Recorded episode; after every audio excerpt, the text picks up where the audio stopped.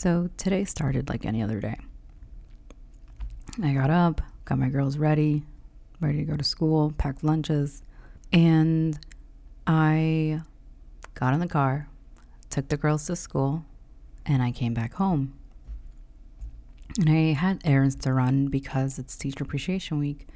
So I went and got all the bits and pieces and gifts for my daughter's teachers. And so on my way back home from being out for, I don't know, like an hour, an hour and a half, the two hours, it was hot as hell outside already at like 11 a.m. I got a call from my from my middle kids preschool. And the call goes as follows. Hey, Mrs. Elwood? Yeah. Amy got the back of an earring stuck inside her ear. What? Say that again? Yes. Amy got the back of an earring stuck inside her ear. and I mean, it's like a, it felt like a movie. Like, I literally just got home and I'm unpacking the car. And I'm about to bring my youngest one with me because she obviously is with me. well, I guess that's not so obvious, but my husband had to go into the office, so I just had her with me. So I get this call, and I'm like, Amy got a back of an earring bead stuck in her ear. How does that happen? Because I'm thinking if she has the back of an ear ring bead in her ear, whose earring did she put in her ear? Are we just like exchanging earrings? And secondly, Amy doesn't have her ears pierced, so then how on earth would that end up in her ear? So I'm kind of like, all right, I'm, I'm gonna go get her. They're like, all right, great, yeah, come get her.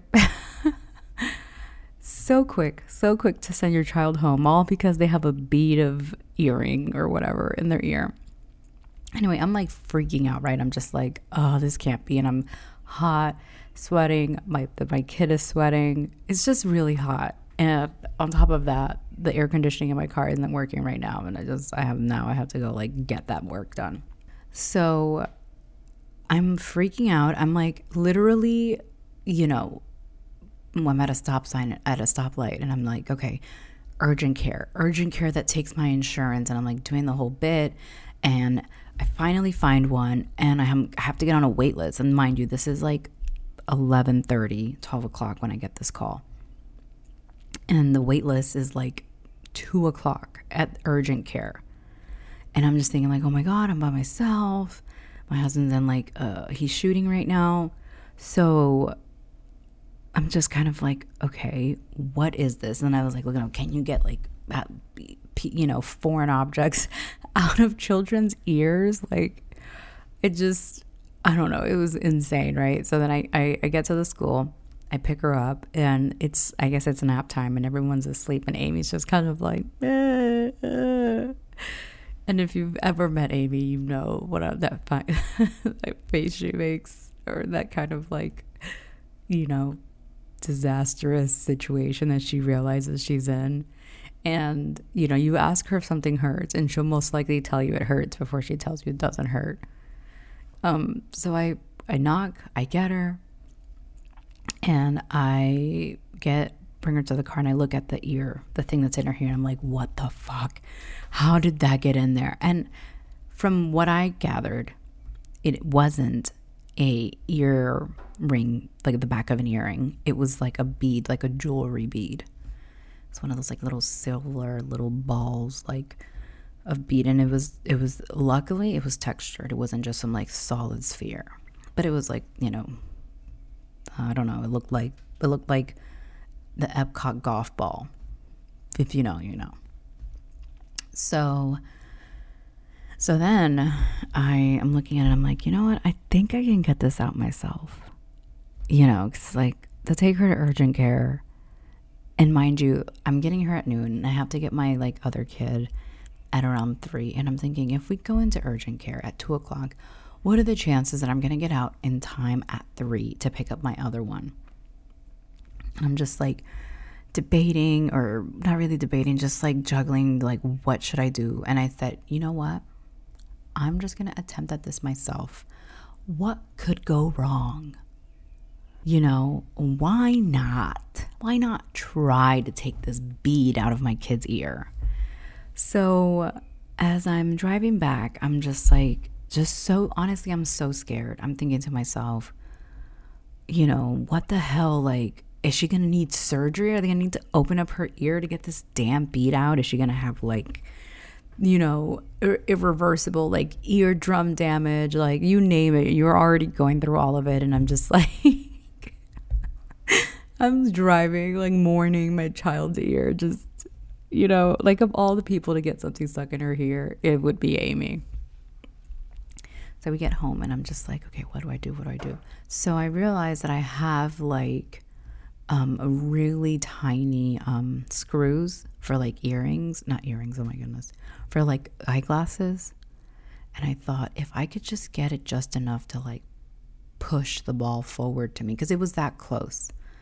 And I tried that and it's just like, oh, even just thinking about it right now, I'm just like, oh, like I just can't imagine having something that deep in my ear and then like something, people, somebody wiggling. Anywho, she was very strong. She was a very strong girl. Uh, I will say that. so then I, um, it isn't coming out. and I'm like tilting her over. I'm like shaking her head to the side. I'm, you know, trying to get her to like bring it down, bring, and like sometimes I can see it like come down and then move up, come down and then go in. So then I looked it up again and I was like, you know, I read that like if you put a little oil around the ear, it will help in the ear canal, it will help the thing kind of come out faster or smoother, especially if it's like insects. So I thought, you know what? It's a fucking bead. It need like it's gonna go through if it has oil on the on the outside. So I so I readjust her ear in a way where I can open it just enough so that I can get the screw thing just behind to push it forward. And the problem was it was stuck in some like earwax.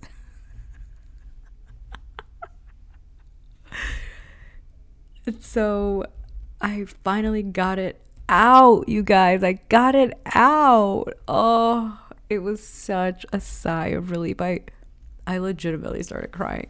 I just thought like, oh my god, like I just I, I thought it was like the worst thing that could have possibly happened to her at this time. Like why? Why right now? Why when I'm by myself does my child need to get a bead stuck in her ear?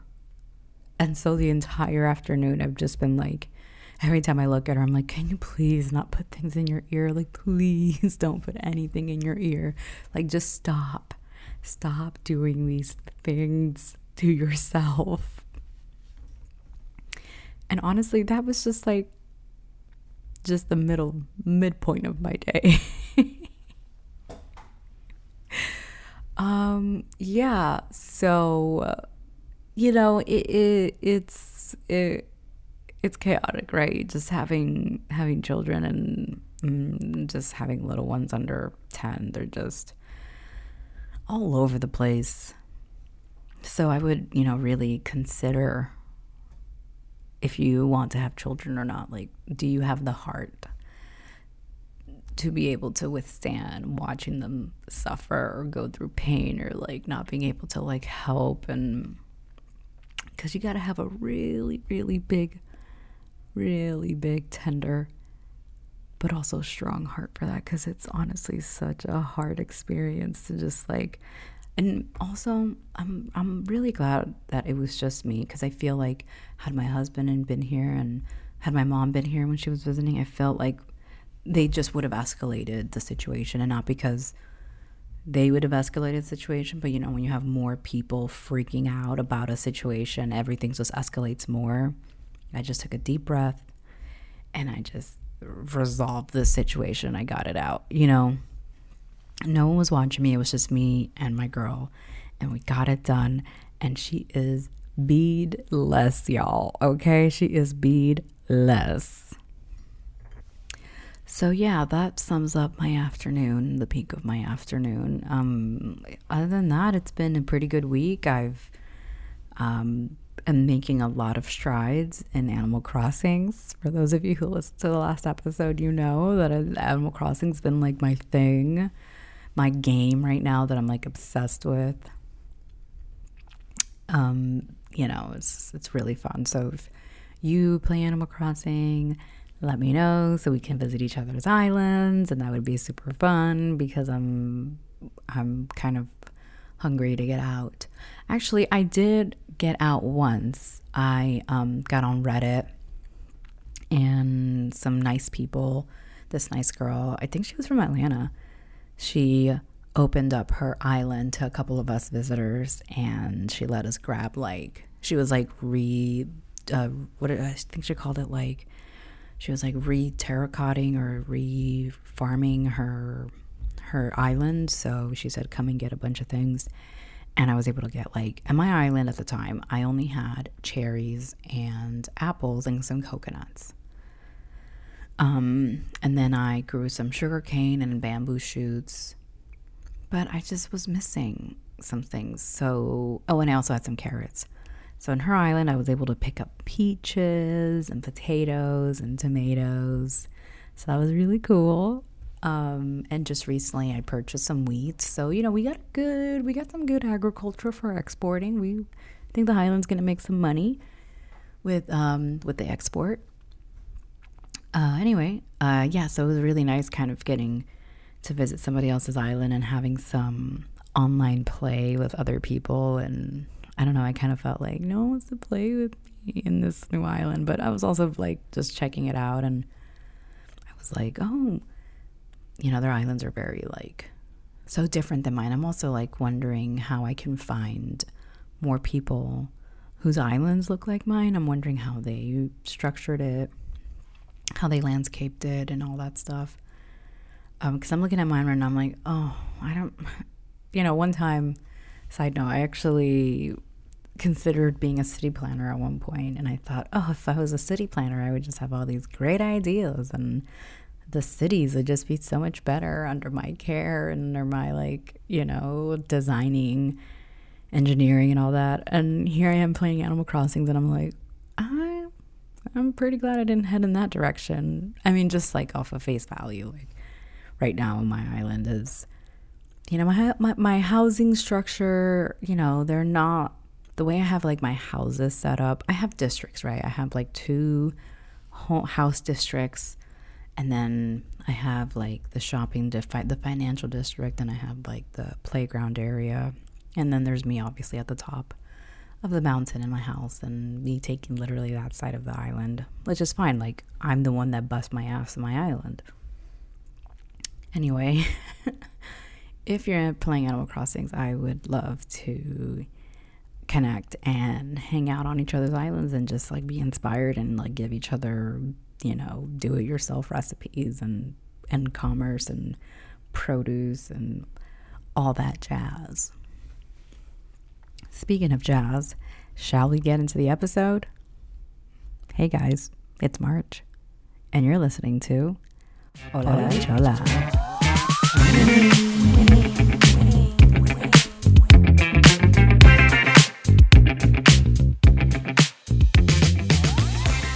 It's the penultimate episode. Here we are. One episode left. And we'll be done with season one of Winning Time. Can y'all believe it?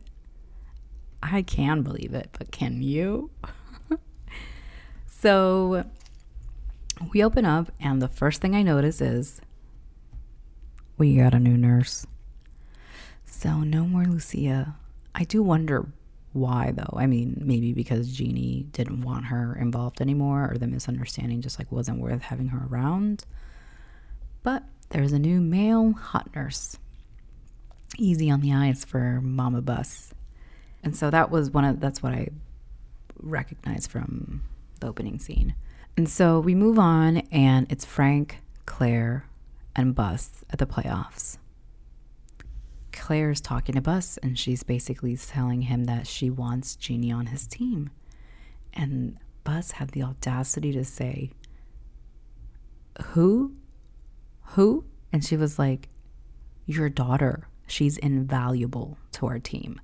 which is such a joy because she really is. And I to see on this show how she comes in basically she comes in through via nepotism, but you know, comes in besides the fact that she came in through nepotism, she really loves the game and has a passion for it and has a passion for the advertising part of the sport, has a passion for making people excited. She watched her father and saw all the things that he how he behaved and what he wanted to see and she literally made that happen. I mean, talk about knowing someone without realizing how much you know them, you know. So we move into a couple of we have Jerry talking to Jerry and they're telling each other they're going to sleep on things. Okay. All right. All right, greatest generation. Okay. So we move on and it's Pat talking to his wife, the mouse. But the mouse does say something very interesting to Pat, which I think it's what constant motion essentially, which is function forward and control what we can. Even in the midst of chaos, you kind of have to move through things. You can't just stop and and you, you can't just stop this constant motion abruptly. It's going to create chaos. So I thought sure telling him function forward to me was very important for him to continue to push through and see what's on the other side for him. Just see it all the way through, finish it through. So, you know, it's not like she's without wisdom. There there is some there. I just don't like her. But okay, moving on. We get it. You don't like her. So, um, so now we're in the locker room and uh, Spencer is at it again. He's essentially mm, scratching that monkey. Mm, we, we get flashes of when we see him hungry and yearning for I think I think his thing is crack. We see him and he's basically we're having flashbacks of this man in the barn almost whipping him. And we're not really sure why this white man in a barn with a cowboy hat is whipping him or it's not it's not really saying it's whipping him, but it's whipping. But I'm assuming it's him because he's the one that's having the memory. And so he basically takes pills or he takes something, he smokes in the locker room basically. And so then he's at practice. And there's a moment there where he's sitting cross legged and he looks almost dead, like completely dead. And one of his teammates, I believe Thompson, goes up to him and he goes, Spencer, Spencer, wake up. Or, or, and everyone starts freaking out because we thought Spencer basically, it looked like he just had a heart attack. And he basically just like comes out of his like deep, deep, um, uh, reduced heart rate and basically freaks out at Thompson for waking him up but he he legitimately was just like so high and so stoned that he like could not move. So I uh, I was actually really scared in that moment. I wasn't sure what was gonna come of it, but he woke up. All right, Spencer. Like, damn, damn, Spencer. So now we have Spencer and Kareem. Spencer runs out the locker room and you have Spencer sweating, and Kareem is basically like you need to get clean for the playoffs. I need you clean. We need you clean. Stay off that shit until until after the playoffs. After that we can like revisit our conversation and your contract. Essentially, not not in those terms, but essentially. And so you have Kareem, um you have Spencer being like, Yeah, okay, fine. Like I'm gonna get clean, I'm gonna get clean. And then there's more locker room dick shots, and I just wow, the amount of nudity and sex in this show is incredible because I, you know, I understood the, the Lakers in basketball. It is a very sexy sport for sure. It's very sexy. It's, you know, there's a lot of sweat, a lot of like chiseled muscles and sweat, and a lot of like testosterone playing against each other. It's it's very hot. But I was not expecting this amount of just like flash nudity, which again, I don't have a problem with. I just wasn't expecting it. That's all. Now, now I'm like, okay, cool. Like, let's normalize dick shots in locker rooms. I'm cool with it. oh my god. And so now we're at Bus and and we're at we're at and now we're with Dr. Buss and the doctor in the office. And the doctor's telling Dr. Buss like nothing's working. You just have to decide if she's gonna die. Or you're gonna have to have to decide how she's gonna die.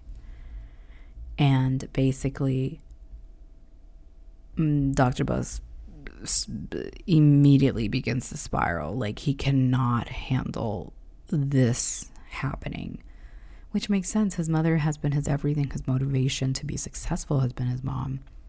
And so now he's about to lose that very thing. You know, I can't imagine having lost one parent in childhood through abandonment, but then also to having to lose that the only parent you have left seemingly the only family you have left because in this up in this show we really engage with Dr. Buss and his mom and his daughter and his ex-wife. But we don't really see anything else further than that, which I don't expect to, but you know, just to round out him as a player, but again, or uh, not as a player, as a character and as an owner of the Lakers at this time. so then, right as. Buss is spiraling, he slaps the shit out of the camera. And I just loved it so much. I felt like he slapped the shit out of me. And winning time does this so beautifully. It it breaks the fourth wall. So it really brings you in as if you are buddy buddies with Dr. Buss, the way that him and Magic are. So for us to also get slapped, it's it's about to be a dark out episode. And so, after Dr. Buss receives this information that none of the medicines are working, not, nothing is uh, following through, uh, her her condition is worsening and her um, cancer is spreading everywhere. John C. Reilly decides, John C. Reilly. Dr. Buss decides, I'm gonna do the thing that my mom loves the most breaking and entering. So he he interrupts Jeanie while she's in a meeting with uh, her other two coworkers who want Jeanie on their team. And so this is one of those moments where you know, she's at a fork in a road in a bit, in a way, where Dr. Buss is like, We're leaving. I just got an idea. We're going on a trip. And, you know, she's like, I'm working. And her team, her coworkers are like, You're working. And she's like, Well, let me just see what my dad wants. You know, again, those privileges.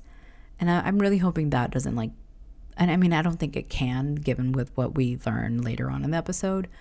But, you know, you can just kind of see that crossroad right then and there where she's kind of like, these are the perks of being daddy's girl who my daddy who owns the Lakers, you know, but I'm on this team and I swear I'm a serious person. But nonetheless, it's breaking and entering. Jessie, Jerry, and Jeanie. They all go to the um I don't know what that was called. It's like the hotel or, or country club that they used to go to when um Jerry and Jessie when Jerry was younger, Jessie would take him there um, and spend his summers there at the pool. And so they're all they're all kind of talking and laughing and you can just you can really sense that something uh, something's looming something dark is looming and you can sense the end is near for jessie.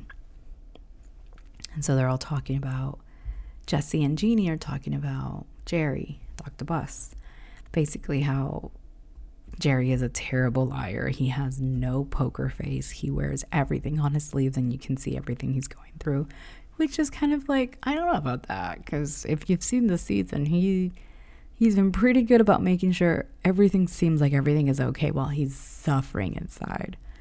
But nonetheless, Miss Jessie says that Jerry has a twitchy poker face, which means that you can tell when he's lying.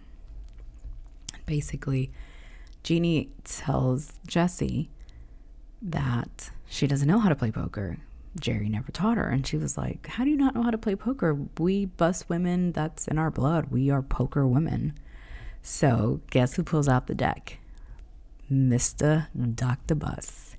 Who, if you if you look back on all the other episodes, he always has a deck of cards. And I don't know if you ever noticed, but he's always carried a deck of cards. Even in the very beginning of season of season one of the episode one, he's always had cards on him. And it's such a subtle character trait, and I didn't even like it didn't even register to me that he had um, cards on him. And he absolutely did.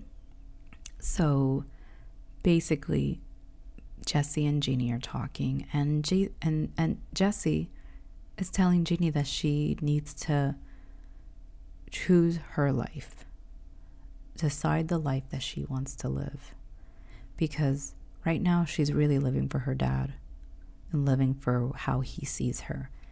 But when is she going to step up and live for herself? There's a position in the advertising part of the Lakers, and she wants to be in it and she would be great at it. And she should really do it because she would be good at it. She's proven herself to be really good at it. And so that's the crossroad that we're going to see her in. So now we're back with Jerry West and Jack, and they're talking, and Jack is reaffirming Jerry that he's going to be, he's going to do it. He's ready. He's ready to, he's ready to, he's ready to coach the team. So Jerry seems convinced and Jack leaves. And so Jack leaves. He's like, you know what? I can head out on my own. I remember the place. I can leave the stadium. Which, like, we're about to see how he absolutely no longer remembers that. And so he's walking. He's walking really, like, sloppily oh, like he's kind of coming down. Like you can see him like deteriorating. He seems exhausted. He seems confused. And we start to see him losing it, basically finding himself really disoriented. He doesn't know where he is. He can't remember why he's there or where he's at. He doesn't even recognize the security guard. The lights start flashing and we're we're basically what I think is watching him have some sort of like mild stroke or seizure. And the lights are flashing, and obviously, this is all a cause of his head injury. So, you know, the imminent doom that we all knew was happening was that Jerry, unfor- I mean, Jack was unfortunately just incapable of coaching this team at this time under these conditions. He's just not ready. We're so we're back at the pool. It's morning, they're all kind of waking up, and Jerry's pretty much ready to go. Dr. Buss goes to his mom and he goes, All right, mom, let's go, ma. It's ready to go. Let's go. And ma isn't waking up. And I screamed. I thought this was it. Like, oh my God, she's dead. This was it. This was the last bit. She's dead. She's dead. Well, luckily she's not dead. But she did have a stroke. So, you know, what, what's next, right? Let's let's continue the shitstorms that's happening. And so now, while Jessie, while Dr. Buss is sending Jessie to the hospital, we're back with Shitstorm Shakespeare and Shanty Patty. And these two are talking and they're trying to decide, like, we can do this. Again, we have Pat telling Paul, we can do this. Pat and Paul, it's us. We're a team. We can fuck them all. Fuck them all. So now it's four days until the playoffs. And throughout the episode, they've been counting down how many days till the playoffs. So now we're at the point where it's we're four days till the playoffs, and it flashes.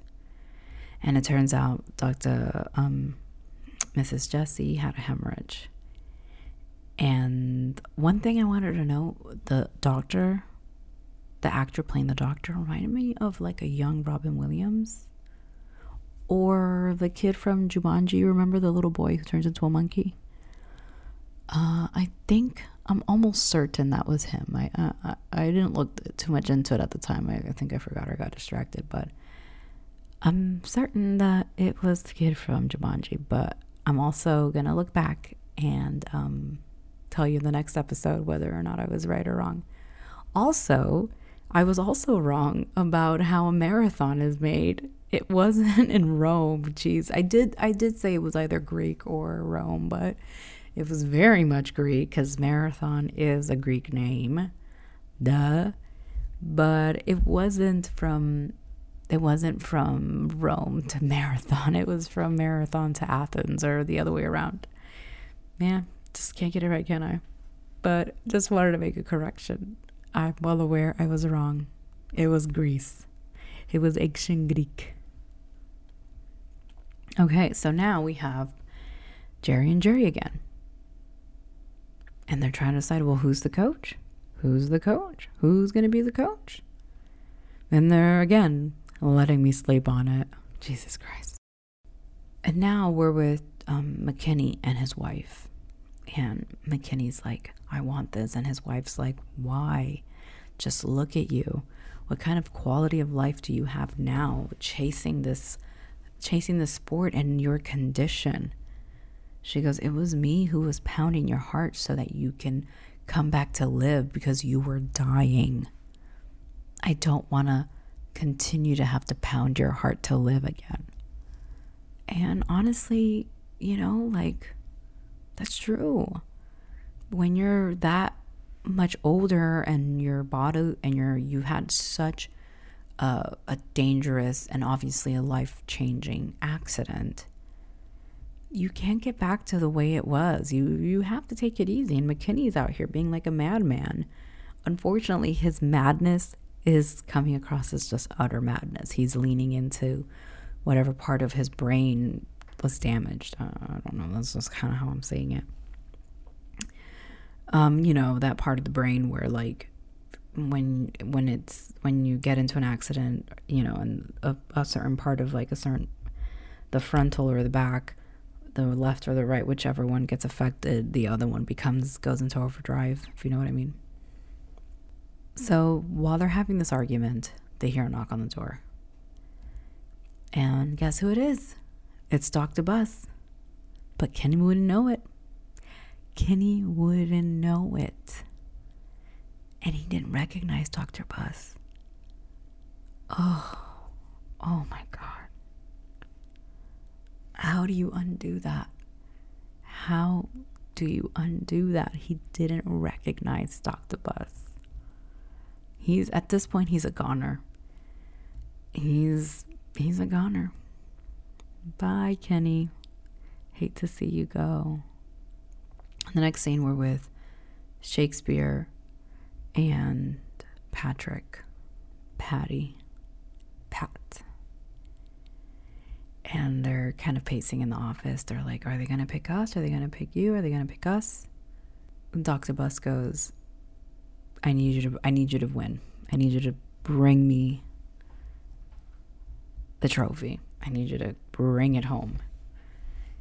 And the plastic bottle is crinkling. And he's now a character. The plastic bottle crinkling is a character. And they hug and embrace each other, Pat and Shakespeare.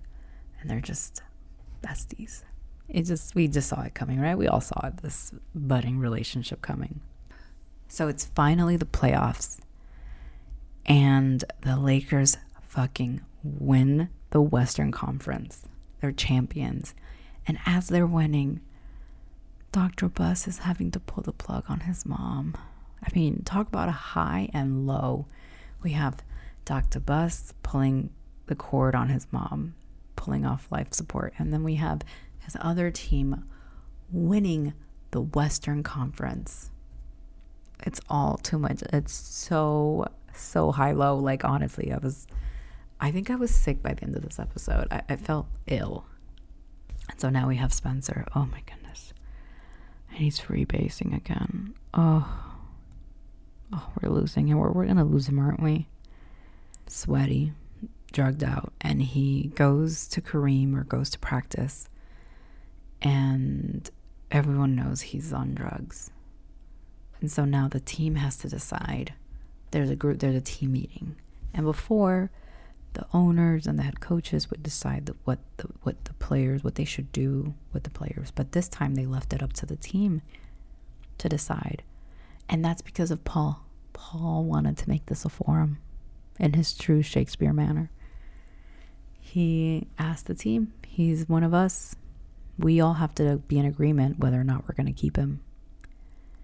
And they basically held a vote. And it was up to Kareem to decide whether or not Spencer stayed or left. And he snipped him. He said, Spencer, you're not good for the team. You're not good for yourself. You need to go get better. And that can be a pretty hard thing to do because him and Spencer were at the at the forefront of BLM in in basketball just several years prior. Spencer had taken the NBA to court for rights and so for discrimination. So to have that same man that you was beside you tell you you're no longer a good fit for the team, it's it's gut wrenching. I cannot imagine what that feels like. But when you're not in a good place mentally, you have to remove yourself from the situation, or else somebody else will do it for you. And here we are. And so it ends again in such a beautiful high and a low. We find ourselves with Magic on the court, and he's practicing the sky, the infamous sky hook, the Kareem sky hook. And Kareem, the sage, shows up and he's expressing to Magic what the skyhook really means the the mechanics the science the the the wisdom behind the skyhook.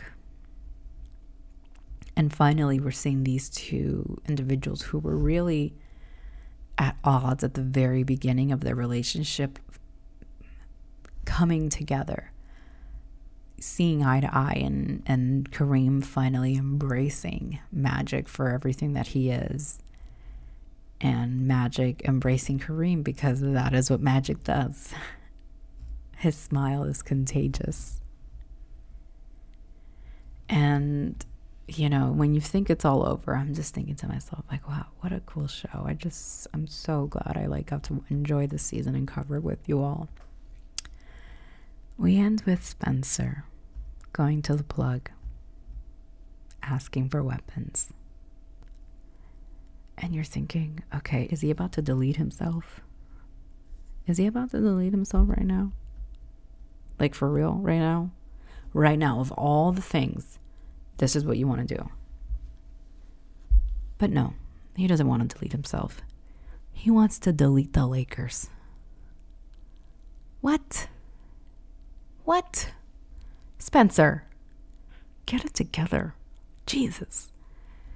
So, that's it. That was the episode.